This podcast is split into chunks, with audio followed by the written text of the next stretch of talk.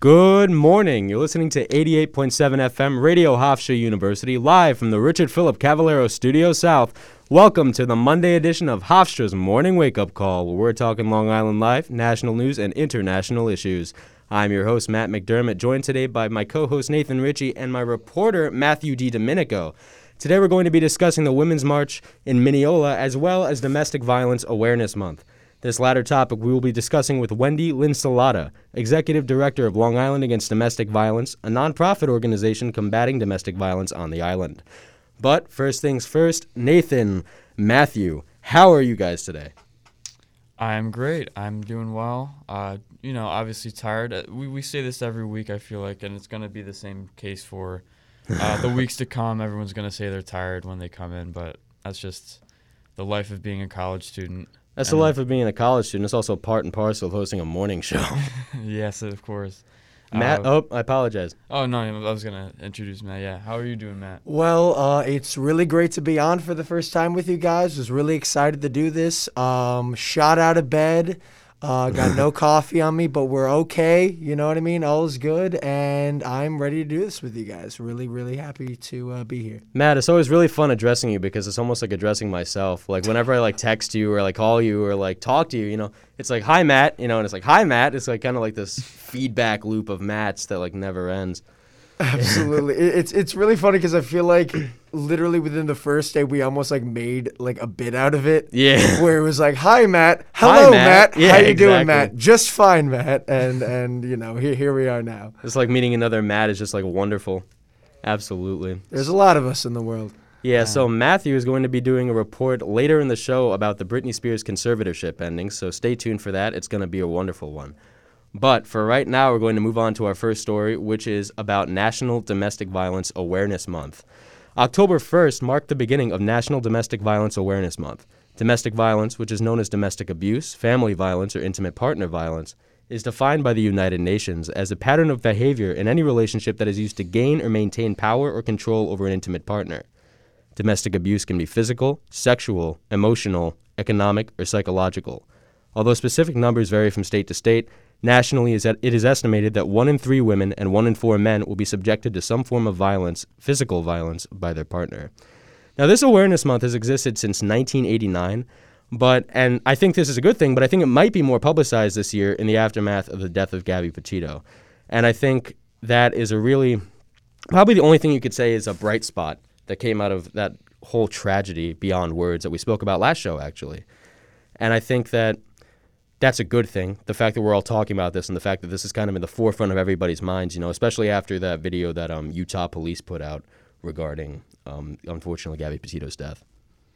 Right, and we're seeing uh, a huge uh, foundation, or the huge impact of this foundation, the Gabby Petito Foundation, which was started by her parents, that have that has already had such a huge impact on uh, the United States, on the world, in terms of uh, outreach to victims of domestic violence and helping them speak out, which is really important, obviously, in, in and kind of quelling uh, these statistics of domestic violence, like you were talking about.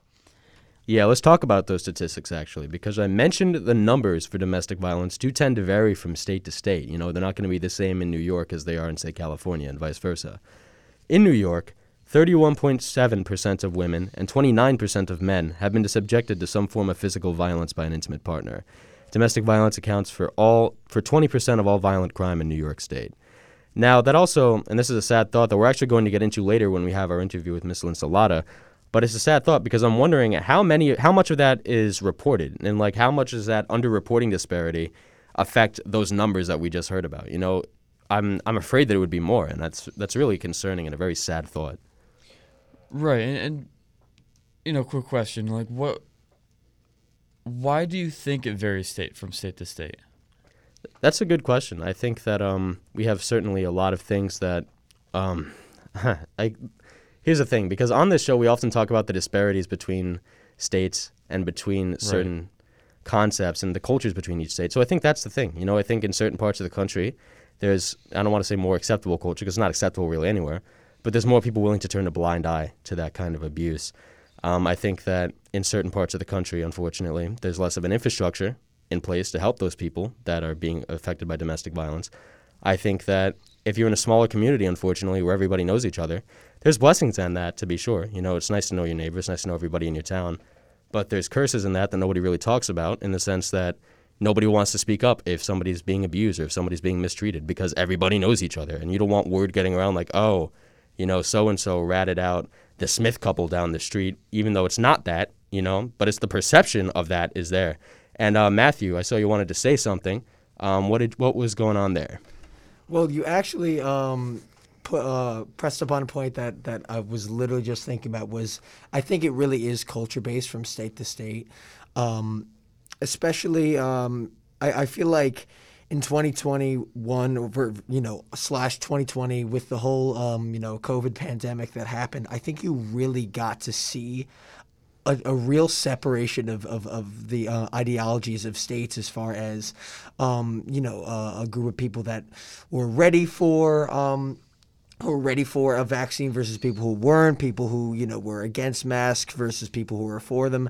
And I think now this is kind of an, a, another example of, you know, the the country obviously being you know together in 50 states but having a lot of different cultures and ideologies and ways of living and and customs that you know have been passed down from parent to child parent to child. And i think this is just another aspect of them uh, aspect of it despite uh, social media i think playing uh, um, and you know just general um, technology that we're given now playing such a huge role as far as um, having things, you know, having, you know, possible um, possible like themes of, of, of abuse or, or whatever it may be come to light because of social media and you know the Me Too, too movement and, and, and, and stuff along those lines, I still do think there are um, there are things holding people back from perhaps um, you know being completely honest with you know friends, family, or or whoever about what is going on in um, their relationship. No, absolutely. I think that's a really good point to make. And I do want to kind of jump off a point that Matthew made. Um, the COVID 19 pandemic, you know, we spoke about it in terms of how it highlighted the disparity between states, but I also want to talk about, you know, how it affects domestic violence statistics. Because unfortunately, when COVID hit and when everything was quarantined, a lot of those domestic abuse shelters, a lot of those domestic violence shelters, all those things were quarantined with those states. I mean, not with those states, but with other businesses and with other state uh, functions. So when that happened, there was less resources available to those already caught in abusive uh, relationships, and I feel like that was kind of a recipe for disaster, seeing as you know those already in abusive relationships were already in enough stress, and those the people who were abusing those people were put in a very very stressful situation, which I'm sure does not help anybody in that situation. So I think COVID, out of everything, had a really bad impact on domestic violence. I actually read an article about this yesterday, not about COVID, but about in the United Kingdom they have a hotline set up for people who think they're about to, um, you know, abuse their spouses or abuse their significant others to call. And, you know, when I was reading that or when I first heard that, I was kind of like, okay, you know, whatever. Like, I'm sure the people that are about to do that aren't going to reach out for help anytime soon. But the uh, results of that were surprising because people were calling the hotline in tears and, like, I don't want to hurt people and stuff like that. So, and we're going to talk about this more with um with Miss Linsalata, but I feel like there's a very narrow image of domestic violence in this country, at least. You know, it's very like everybody has this one image in their head. You know, the guy in like the uh, tank top with the spaghetti stain on his uh, on his wife beater. You know, beating his wife. But that's really not how it happens. I mean, it may happen like that, but that's not the only way it happens. Right. There's a million forms of domestic violence. There's a million forms of domestic abuse. You know, like I said, you know, it could be economic. You could be withholding funds from your significant other so they can't leave. You could be doing all these things to control your significant other, and it's really a sad thing because people, like I said, people view this in like a very one-dimensional sense, but it very much is not. Right. Yeah, and even among uh, children too. That's something that really isn't. There's not much of a focus on in uh, in terms when we talk about domestic violence, uh, because that is such. I feel like that's such a closed-in issue because uh, parents and guardians have such a control over their children's internet use, their social media use, and that prevents them from having these outlets to be able to speak out like uh, like Matt was like Matt DiDomenico was talking about. Sorry, I have to di- I have to differentiate between Matts. you gotta like wonder like which Matt, Matt DiDomenico, Matt McDermott, what's going on here? right. Uh, but like you was talking about with the Me Too movement, uh, and that movement on social media, and how people were able to help each other, not only normalize speaking out, not only speak out, but to be able to help recover from uh, domestic violence, from sexual assault, issues like that. And we're not seeing that very much, uh, at least reported, uh, for children that are victims of abuse, of domestic violence, uh, either if their parents are fighting or if it's direct abuse to them, if their parents are abusing them. No, absolutely. And I think bouncing off of that, you know, the point of children being affected by domestic violence and intimate partner violence and family violence, I think that the like we've been saying this entire time, this infrastructure that's been designed to help these kids and to help these people, excuse me, hasn't been working on a scale that it should. You know, on the on the simple basis of everything was shut down for a while, and now that everything isn't shut down, it's working on a limited capacity. And you know, I'm not here to pass judgment on the shutdowns. You know, that's not the point of this story. I'm the point is it it makes this whole situation that was already almost reaching crisis levels in the United States pretty much tip the edge and go into a to, to a point where we can't even conceive of how widespread it is. I I was talking to a teacher actually, not on this show, not on not at WRHU actually, but just outside of my own life, and they were saying, you know, the things that when I can't even speak today, I apologize, but the safeguards that they are supposed to play, you know, as educators, as teachers, of seeing kids that are at risk of abusive situations and abusive relationships with their parents, they can't see that because it's on Zoom. And it's heartbreaking because those kids had a lifeline and it was taken away from them.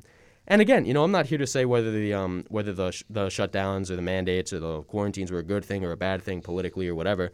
That's not my point, and, that, and honestly, that's kind of irrelevant. You know, what happening? What's happening is that kids aren't being given the resources that they need to be helped out of these abusive situations. I think that's, like you said, Nathan. I think that's the real tragedy of it all.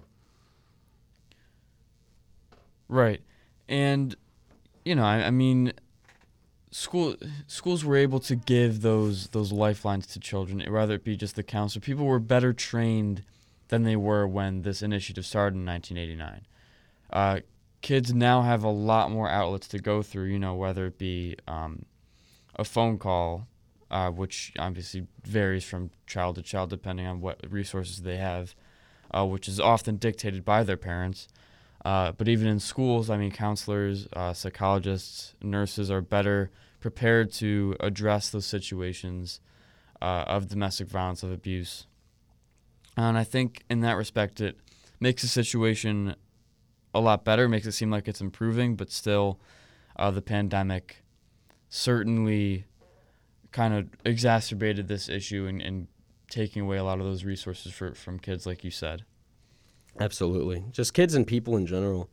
And going back to the point of, you know, it being underreported, I think that that disparity is especially clear among male victims. You know, it's obviously clear in both genders. You know, I'm sure nobody is running to the phones to report that because of the nature of the crime, because of the threat of reprisal. But I feel like for um, males, it's a completely different story because, you know, there's this whole societal thing of, oh, you're not supposed to be abused. You know, you're manly, you're a guy, um, Right. you're stronger. Why are you getting hit by this person, you know? And I feel like that adds a whole other layer to embarrassment to it. Um, and I'm, I'm not saying it's worse or better. You know, I feel like any kind of physical violence from one partner to another is just inexcusable. But I do think it adds this layer of embarrassment and this layer of sadness that I feel like as a society we don't want to acknowledge as much as the next um, issues going on. So right now, coming up after this break, we have an interview with the director, executive director of Long Island Against Domestic Violence, Wendy Linsalata, on 88.7 FM WRHU. We're back again on 88.7 FM WRHU. We're here with Wendy Linsalata, the executive director of Long Island Against Domestic Violence. Wendy, how are you this fine day? I'm doing well. How are you guys doing? We're doing well. Um, we have a couple questions to ask you, and I hope, and I'm sure you're going to be a wonderful guest for us.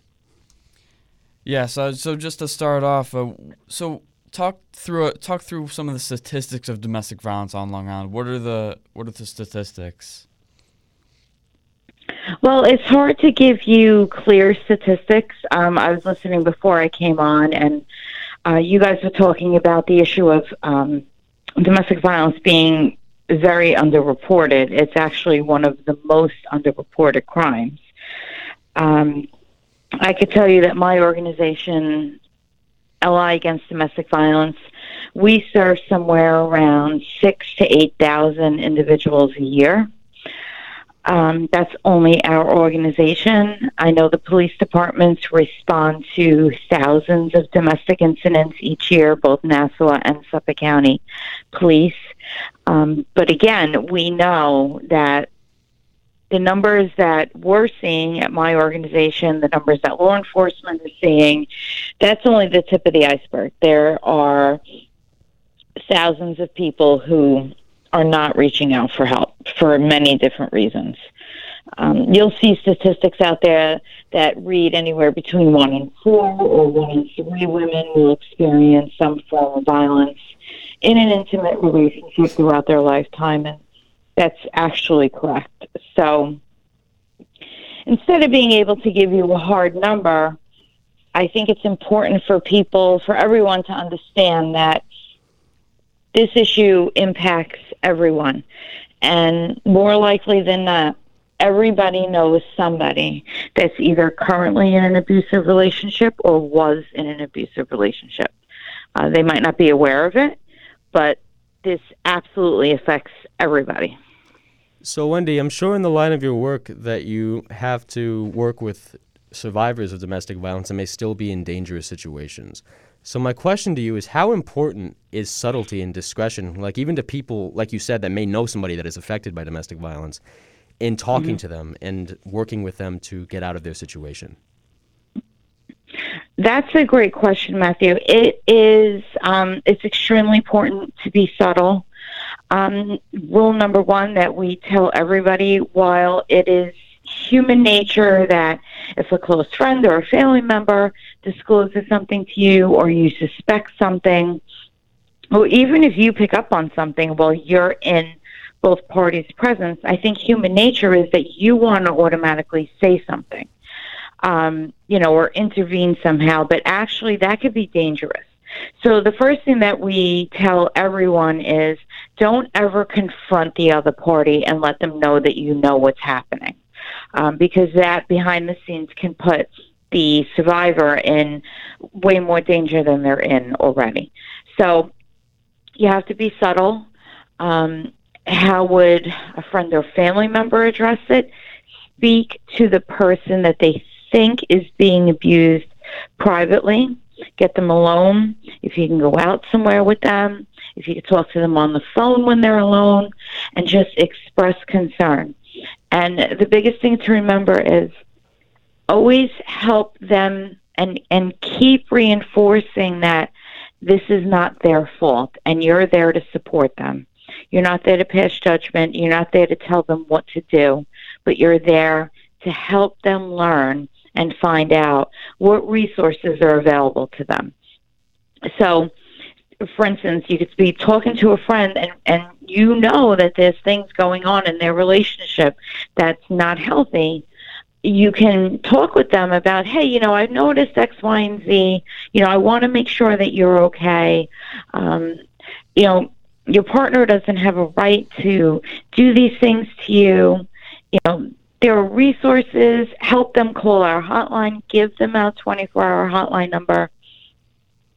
And then when we speak with them, we operate in pretty much the same manner. We just have the information that, you know, the general public don't have. And we have the expertise to help them safely navigate through this and plan for their next steps as they're ready to go forward. We're never going to tell somebody what they should be doing, and they have to do something right now. Because right now, might not be safe. So we're going to meet everybody where they are. We treat every person that contacts us on an individual basis. We talk to them about all of their options and help them make an informed decision as to what they think is safest and best suited for their individual scenario. Even if that means that today they reach out to us on the hotline and they decide they don't want to do they don't want to go forward with any of the options that we've presented that's okay They know more today than they knew prior to reaching out to us. And we're always going to safety plan with them. And rule number one on that safety plan is to not tell their partner that they've been speaking with us. Because you have to remember, domestic violence is based on power and control, right? So if the survivor starts to take steps to remove themselves from the situation, they're basically reclaiming that power and control over their lives, which is a good thing. However, you have to remember that taking that control away from the offender increases the level of danger that the survivor is in. Right. And what? So you were talking about the hotline, the 24-hour hotline. What other services does uh, Long Island Against Domestic Violence offer to survivors or, or victims of domestic violence? And, and what is the, what are the details of that hotline? Are there more hotlines out there uh, that people can contact uh, based on area? Mhm, Sure. Um, so we run our 24 hour hotline. Um, that number is 631 666 8833. Anybody can call us for assistance, whether they're a survivor, um, they're a friend, they're a family member, they're a colleague, an employer, a doctor, a nurse, um, can call us for information. Callers can remain anonymous on our hotline. Again, we're not here to pressure anyone into doing anything. Um, so, and that is run 24 hours a day, seven days a week. It is answered by our staff. Um, there is another hotline in Nassau County um, run by the Safe Center. Um, they operate their hotline the same way that we do. Um, but as far as what services my organization offers, I can only speak for my organization. Um, so, in addition to the 24 hour hotline, we do have a domestic violence shelter for those who feel that remaining in their home is no longer safe for them. They've explored all other options, and it's just not safe for them to remain in the home. Our shelter can house 16 individuals. That's a combination of adults and children. And we are also the only domestic violence shelter on Long Island that accepts companion animals into the shelter. And we do that because we recognize there is a strong link between domestic violence and animal abuse. That's number one. So leaving the animal behind can actually put the animal in harm's way. One of the tactics, I know you were talking earlier, I was listening to the show about the many forms of domestic violence. Well, one of the forms it takes is to harm the family pet. And that's used as a means of manipulating and controlling the victim into staying. So we do allow companion animals in, um, and they are part of the family. So, you know, a lot of people decide not to go into a shelter because they don't want to leave their animal behind. So we try to make every accommodation that we can. Um, people can stay in our shelter anywhere from 90 to 180 days. During that time that they're there, we help them with counseling services, vocational services, uh, financial supports. We help them look for housing options because the whole goal of our program and all of the programs that we offer is to help survivors go from a point of crisis to safety and self sufficiency. So, Miss Linsalata, that- oh, I apologize. No, go ahead. Um, we are wrapping up, but um, I want to ask you one last question before we end this interview because it's been such a wonderful interview. If that's all right with you. Mhm. All right. So, what are some signs that may be indicative to a domestic violence situation that an average person can pick up, and are any of these signs easily missed?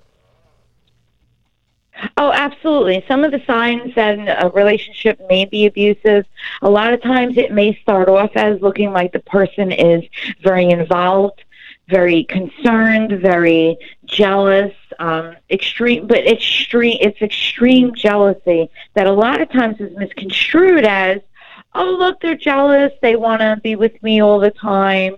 Um, you know, so it could be missed. It could be something subtle as why are you wearing that? You know, trying to control what the person's wearing, trying to control who they see, who they talk to. It starts out very slowly and subtly, maybe having problems with the person's friend or family, finding fault with what the victim's support system actually to try to start chipping away at that.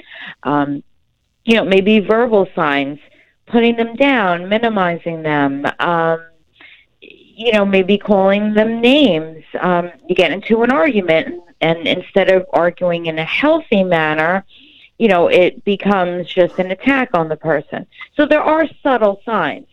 I'll go as far as to say some people don't recognize that if somebody pushes you in your relationship, a physical push, many, many people may look the other way. That's indicative of greater things to come, more severe things to come. So there's a lot of nuances there. And if you look at our website, we have a whole host of information on warning signs and how you can get, help and all of our other services that we offer. And, you know, we really encourage people to reach out for help. It's important that folks like you are talking about this and trying to get the word out there. And if I can, I just want to say everybody has a picture in their head of who's experiencing domestic violence. They view it as a married woman with children um, of a certain age range, a certain ethnic or cultural background, and that's not the case. Anybody can find themselves a victim. Teens are in abusive relationships. Adults are in abusive relationships. It knows no boundaries. It crosses all lines of culture, socioeconomic status, education level. Um, every neighborhood on Long Island, every neighborhood in the United States, there are issues of domestic violence. So it's important that everybody understand that. And there's no shame in asking for help. Absolutely. Well, thank you, Ms. Linsalata, for speaking with us today. It's been a wonderful discussion, and um, I'm really glad we could have you uh, on the show, and so is Nathan. Of All course. right. Thanks so much, guys. Have a good day. Thank you. You too. Thank you. That was Wendy Linsalata, the executive director of Long Island Against Domestic Violence, a nonprofit organization, again, designed to combat domestic violence on Long Island. I think that was a wonderful interview. I think she made quite a few good points, especially in regards to, like I said, um, everyone has this image of a domestic violence survivor in a domestic violence situation when it could really, unfortunately, happen to all of us. Um, coming up next, we're going to have a story about the Women's Rights March that took place in Mineola yesterday, what happened there, and what the greater implications of that are. You're going to have to stick around to see on 88.7 FM WRHU. We're back again on 88.7 FM WRHU. I'm Matt McDermott, and with Nathan Ritchie and reporter Matthew DiDomenico, that's going to be coming up later on a wonderful story about the Britney Spears conservatorship on Hofstra's Morning Wake Up Call. Nathan, I understand you have a story for us about the Women's Rights March that took place on Mineola. Yes, I do. A women's rights march took place in Mineola Friday. Uh, amid the abortion policy in Texas, uh, which threatens a woman's right to choose, it was uh, uh instated to uh, put restrictions on abortion uh, up to six weeks into pregnancy.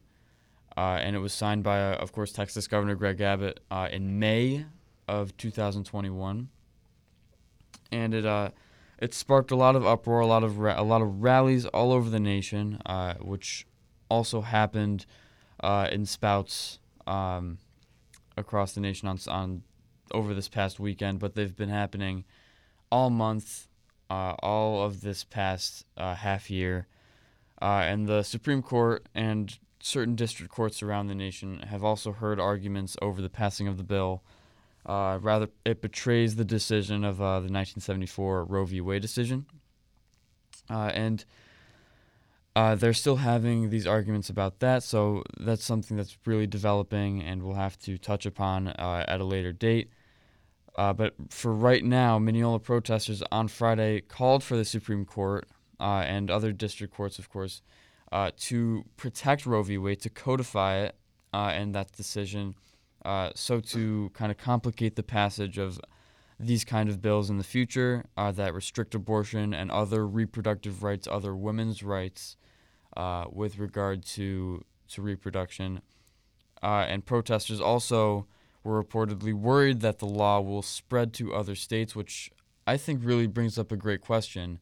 Will it actually spread to other states? Do we have the do we does it have the criteria to um, spread to other states, is that really a threat that we can talk about? You know, I'm definitely not a political scientist, um, but I can give my thought on it. Um, do I think that we're in danger of it of um, restricted abortion access knocking on our door in New York? No. I think that it really is a state to state thing because in some states it's very much you know kind of a norm and it's kind of the majority of the population views it as something that should be accessible to most people or to everybody, depending on which state or which uh, population or culture you live in. And then to other states, you know, I think it's quite the contrary. I think that a lot of other states, especially in the deep south and especially in more, even within states in more rural parts of the country, it's viewed as a very much an evil. It's viewed as this concept of killing a baby, you know, right or wrong, and they want it stopped um, without nuance and without um, controversy. And I think that's what we saw in Texas. You know, with the, everything above six weeks, you can't get a legal abortion. So my answer to your question is: Do I think it's going to happen in New York? Say no. Do I think that in Mississippi they should be keeping an eye on that? Yeah, you know, in, in one way or another, because I think it's more likely to happen in one of those states with a with a more rural population that unfortunately may not be um, educated, that may lean more to the Republican Party as far as political leanings go, and may kind of have more of those evangelical leanings than in the North, where we, when we do have leanings, tend to be um, pr- um, Catholic or mainline Protestant, both of which don't take as quite of a hardline stance against it. Definitely a stance against it, but they don't take quite as a hardline stance against it as a lot of evangelical churches in the deep south. Right, and and yeah, that's something the protesters were talking about is the the fear that it will spread to other states, mainly neighboring states of Texas, where abortion restrictions are already kind of prevalent uh, in states like you were talking Mississippi, Alabama, uh, Louisiana, those states, uh, and will it? My thought is we don't really have much to worry about being in New York or being in the Northeast, but I think there's certainly something there, especially in the rural counties of New York or of these northeastern states. Um, there's definitely more of a a prevalent voice in anti-abortion than we think in these states. No, absolutely. I mean, if you go up, you know, I mean, up to Albany, I'd say it's pretty, um, not monolithic, but it's pretty much, you know, not much of a different culture than you would have it um, down in Long Island, say, um, Right. where I grew up in um, Suffolk County. I mean, uh, Nathan, you grew up upstate. You grew up in um, Rochester, right? Yeah, I grew up in Monroe County, uh, which is Rochester and the surrounding area. So, what would you say your experience was like? Because um, I grew up downstate. You know, um, Matthew, who we're going to be speaking to later, um, again, shout out to you, but you grew up downstate as well. So, Nathan, as someone who grew up upstate, you know, in the difference between us and then our other reporter, Ryan Pagano, what do you think of these measures? Not necessarily abortion measures, but like, what do you think of what you've seen, like the sentiment up there in Monroe County around um, not only abortion, but um, political issues in general? Like, where does it skew one way or another? Yeah, yeah. I mean, Monroe County is, for a while, it was seen as like the only red county in a blue state, which is Mm. not the case anymore because a lot of New York is actually pretty red. Yeah, I mean, um, like I said, I grew up in Suffolk County. Suffolk County went red. Yeah, um, For two years in a row. I think maybe three years. I'm not sure what it went in 2012, but I know it went red in 2016 and it went red in uh, 2020. Yeah, right. And I think this kind of speaks, you know, not to get completely off topic, but I think this does kind of speak to the thing that we've been talking about on the show and the thing that everybody on the show, I feel like, has been talking about in their own show since January 6, 2021. And that is the divide that is present in rural parts of this in the country as opposed to other parts of the country. You know, Matthew said it earlier in the show about parts of the country completely leaning one way and another way and not seeing the same not coming to the same conclusion despite working with the same information because of their political Exactly. leanings one way or another. So that's the thing that's going to push forward coming back to the to the main point. I think this is the thing that's going to push forward this legislation. You know, on the grassroots level at least. And I'm curious to see um, in one way or another if local governments, not even state governments, but local governments like say um, um, I'm making up this county, but I don't know which political leaning it lies, but I know it's pretty far upstate, like Rensselaer County or Franklin County, say upstate, are going to lean regarding this issue and going to lean if they're, go- if they're going to put restrictions of their own local restrictions, you know, like, oh, you know, you can't do this in Franklin County, you're going to have to go to Monroe County. In the same, that'd be the equivalent of like, oh, you can't do this in Nassau County, which I'm not saying is going to happen because Nassau County is pretty reliably blue, and even in Suffolk County because that's not really an evangelical area. But you know, that'd be the equivalent of you know, you can't get an abortion in Nassau County, you're going to have to go to Suffolk County. So I'm curious to see if that's going to happen. Right, yeah, that would be a very interesting development. And, and like we were talking about with, with rural areas and the barrier there, there's such an information barrier, even as simple as like people don't have as good of internet in a rural community than uh, an urban community would or a suburban com- community would. And that creates at a smaller level than just plain old political um, informa- like information bias Mm-hmm. creates. Uh, but regarding the regarding abortion, as in having to go to another county, I mean, I think in a state, New York isn't that big, right? But it's still a big state, Mm-hmm.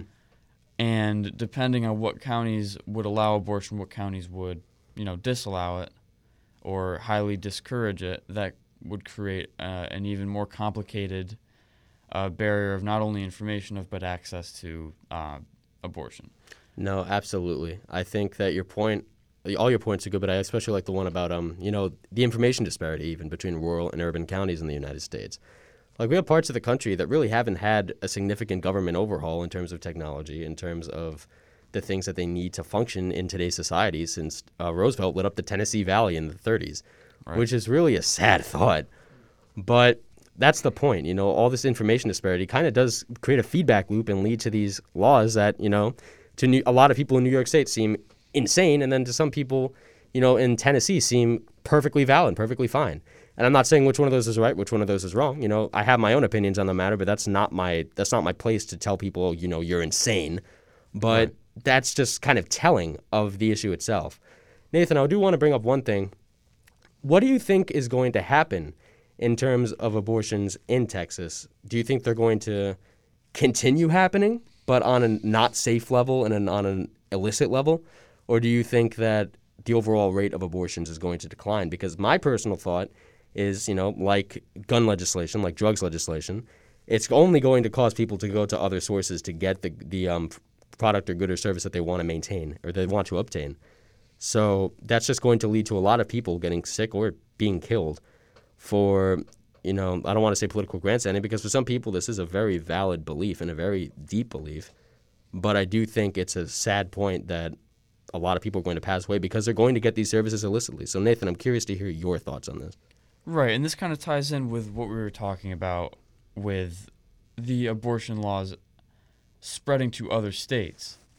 If they're not going to spread to other states uh, in the same way that Texas has instated this law, then it's really going to have a little effect on abortion rates as a whole.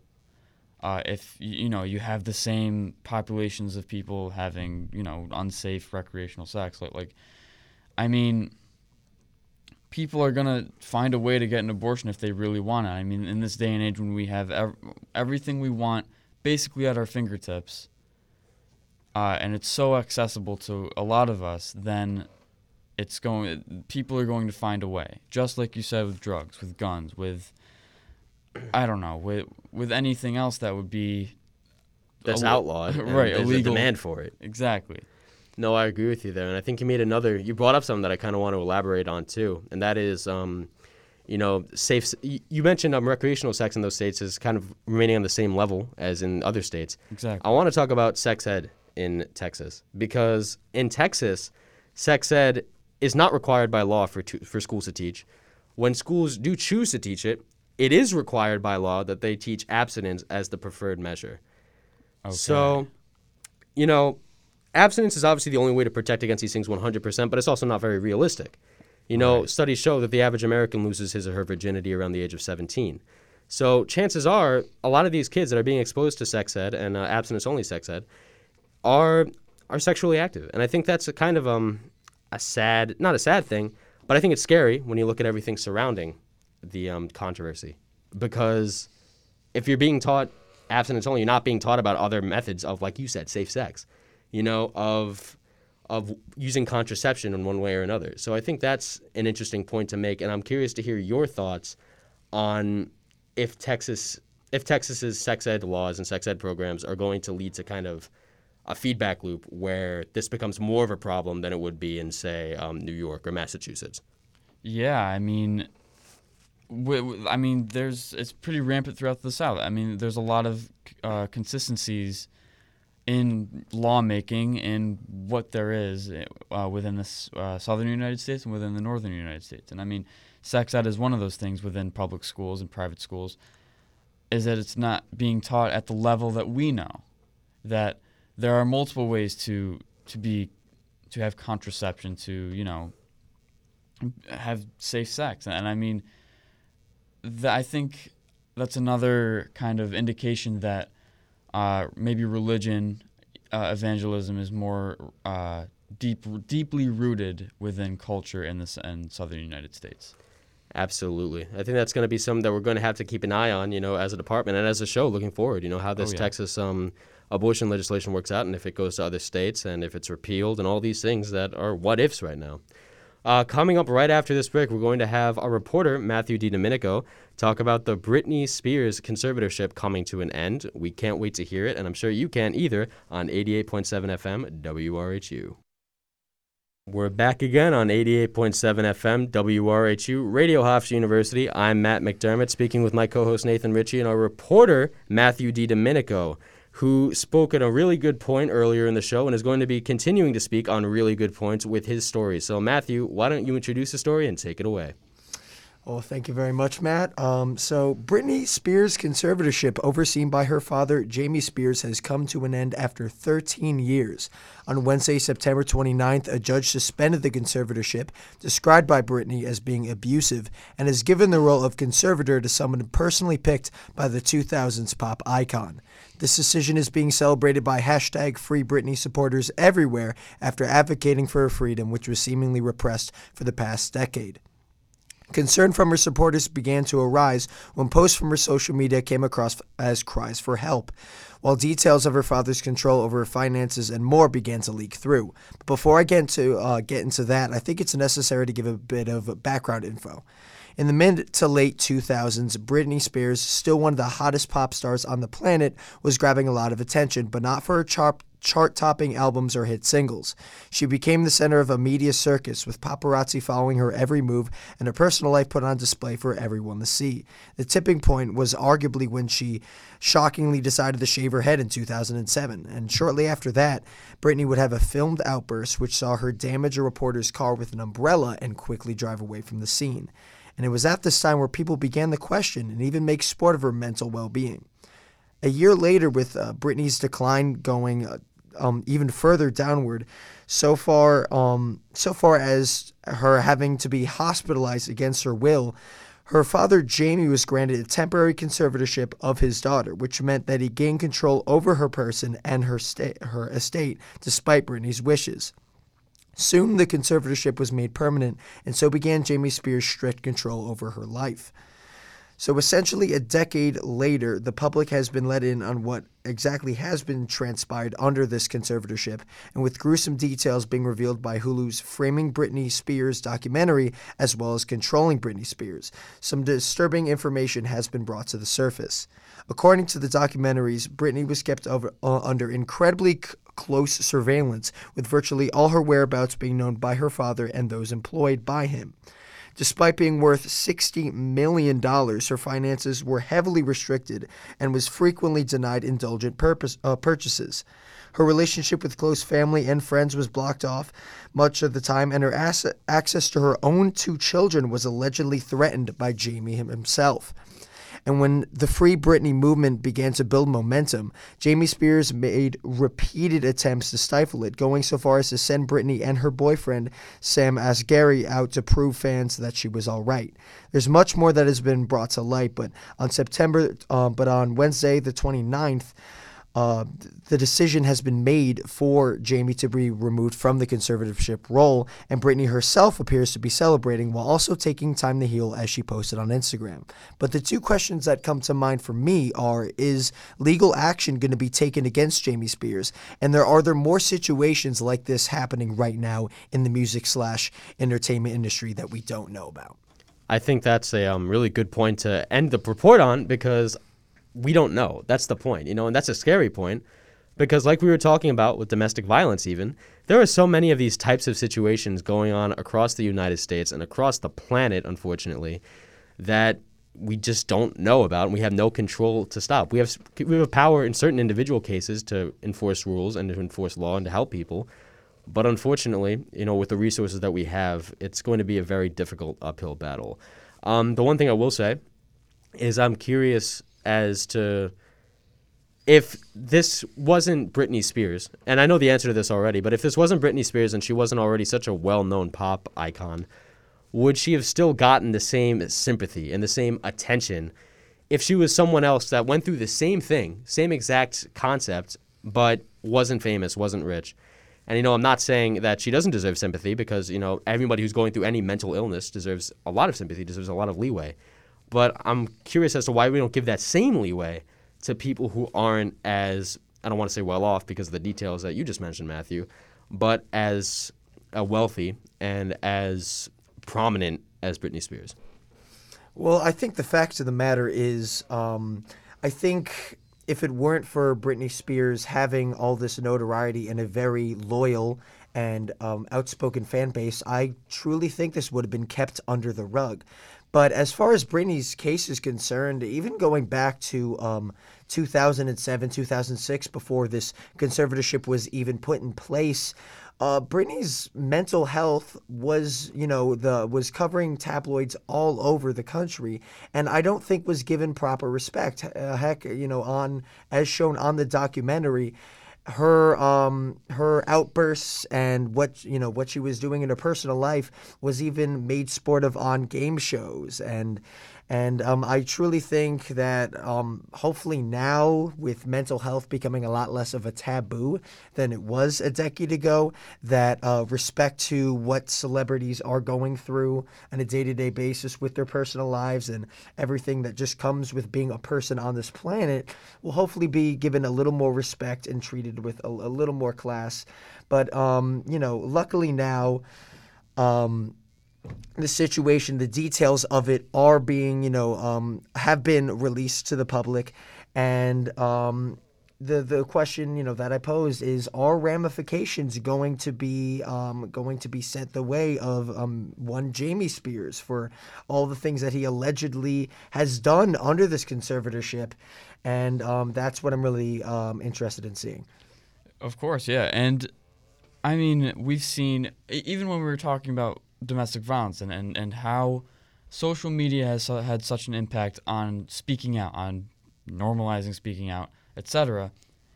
It's the same case here, uh, in that multimedia has kind of helped bring attention to her case, and I mean it, it has helped her a bunch that she is a public person with a fan base, with uh, prior well prior to her uh, predicament, and uh, you know, with the Netflix documentary and, and other, uh, the New York Times article that came out, uh, she has had a lot of uh, means of, of publicizing this. And I think, uh, as, as Matt Domenico was talking about, uh, with how, sorry, I'm forgetting what I was about to say, but anyway. No worries, happens to the best of us. I have, yeah, yeah, a lot of things are, are going through my mind right now. But as for the fate of Jamie Spears, I think well there are already being a lot of um, invest a lot of talk as, as far as the investigation goes into Jamie Spears. I, I think we will see uh, ramifications done with him uh, because he allegedly subjected her to video surveillance and cell phone surveillance, uh, which in California where she lives, that's seen as a violation of California's two party consent law uh, and obviously invasion of privacy. Which brings up another question is that so for like you, Matt, uh, Matt McDermott, again, I'm differentiating Matt. Yeah. uh, I can't wait for the day where it's two Nathans in here. I don't want to do that. exactly. But it's like watching like two clones on the other end. Yeah. Exactly. Yep. But anyway, is that so for people that are going through a the same case but don't have the notoriety. Maybe are in a one cons- one party consent state like New York. What is the deal with that? What are the ramifications for that? That's exactly what I was going to bring up, Nathan, and I'm glad you did because that's a really important point to make. You know, people, if this had happened, if Britney Spears had lived in New York State, she might not have had the legal recourse that she did in California to be removed from the conservatorship, and this whole case might have gone in a different direction because, like you said, Nathan, uh, New York State is a one party consent. So if I'm talking to you, I could record you and you could just not know. Right. Because I'm technically in the video, you know, it's I have I'm consenting to it because I'm one of the people speaking. So I have the consent to record this conversation. You don't, but that's irrelevant because it's a one party consent state. And I think that's a really good point to make. I think, you know, go, going back to you, Matthew DiDomenico, Yes. going back to your point, I think that's a good point to make too because I remember when I was a kid, you know, I was I think 6 years old when Britney Spears that whole thing about her shaving her head and attacking the paparazzi car with the umbrella, that whole thing came into um, public focus and I remember that. That was such a big thing. Yeah. Yeah, everybody remembers that. And even people from our generation who were five or six when that did happen. And I remember people talking about it and trash talking her and saying all these mean, mean, horrible things about her. Which, you know, in retrospect, knowing what we know about, about mental illness and knowing what we know now about people that are in that kind of distress, we can say she was having a mental breakdown. She was having a reaction to a lot of stress that was being heaped on her by a bunch of con- sources that she couldn't control. But back then, we didn't have the, that kind of terminology to define that. All we saw was, oh wow, that celebrity that has that seemingly has everything is going crazy and attacking paparazzi with an umbrella and shaving her head. So that's a really sad role to see how far we've progressed in those years. And what's really crazy for me is the fact that um, prior to um, prior to watching uh, these documentaries and, and really going uh, in detail and looking um, as to far um, as far as what has transpired in this conservatorship and kind of you know taking a retrospective on uh, Britney Spears' career and her relationship with the media and you know I guess what has been what we've been able to see um, as a public viewing audience. Um, I've really I, I kind of turned a blind eye to the uh, free Britney moment uh, movement at the time. It really didn't. Um, I really didn't go into it as as far as you know. I feel like I, I, I should have now in retrospective. But what I guess the um, the main thing, my main takeaway from this whole um, this whole experience, uh, I guess you can call it, is that we um, now still should really, you know, of course, you know, with mental health being a lot less of a taboo, as I mentioned earlier, I think we should be a lot more um, understanding and empathetic towards not just what celebrities are going through, but what people are going through in general as far as their personal lives. Um, you know, there's there's uh, so many factors that we as you know people do not have control over, and I think that um, a lot of empathy is in um, is in order to be taken. You know, not just you know towards you know celebrities, but towards you know our neighbors and um, people who have a lot um, going on in their lives. So you know, I really, you know, hope this. Britney, um, the, this this Britney story uh, can be uh, a learning moment for a lot of people watching and, and, and tuning in to you know what has happened to her over the past you know ten years and even before the conservatorship with you know me- the media kind of you know taking um, taking liberties with her and and um, making uh, a circus out of her personal life. Absolutely. I think you made a really good point about just how far, you know, we, we're certainly not perfect right now as far as mental health awareness and stuff like that goes, but we've certainly gone so far, even in our lifetime. I mean, when I was a kid, you know, like probably um, fifth grade and before, I used to be a very anxious kid. You know, I was very, I used to cry in class a lot because I was just scared and nervous about everything. And my teachers would take me outside of the classroom and yell at me while I was crying because it was disrupting the class. And that's like inconceivable now, and I'm so glad for that because that was such such such a horrible feeling when I was a kid. So it's just crazy to think about that and how far we've progressed. And you know, we're not perfect, and I'm I'm not certainly perfect either because I remember talking about the Free Britney um thing, the controversy when it when it first started breaking, and like you, Matthew DiDomenico, I wasn't as invested in it as a lot of people were, and I was talking to my partner about it, and I said something to the effect of, "Why does everybody care about this person? She has everything. She has all the money." Because I didn't know about any of this. You know, I didn't know about her not having control of her finances and all of this. Or I didn't. I knew about it maybe, but it didn't like sink in the gravity of it all. So I was like, I mean, obviously I had sympathy for her because her mental state was suffering. But you know, I back then I was kind of like, you know, oh boo hoo. You know, the person who's worth sixty million dollars is is being controlled slightly. But now we know that wasn't like that. You know, now we know she was under constant surveillance. You know, under all these measures that seem insane now. So I feel like as everybody's opinion of this has progressed, that's become a good thing. And I think, you know, most of the time we talk about indicative things on the show, it's about bad indications. I think this is a good indication that everybody's awareness of mental health is going forward. Exactly. And I think mental health is being normalized as we speak. And I think that uh, her case has certainly accelerated that movement.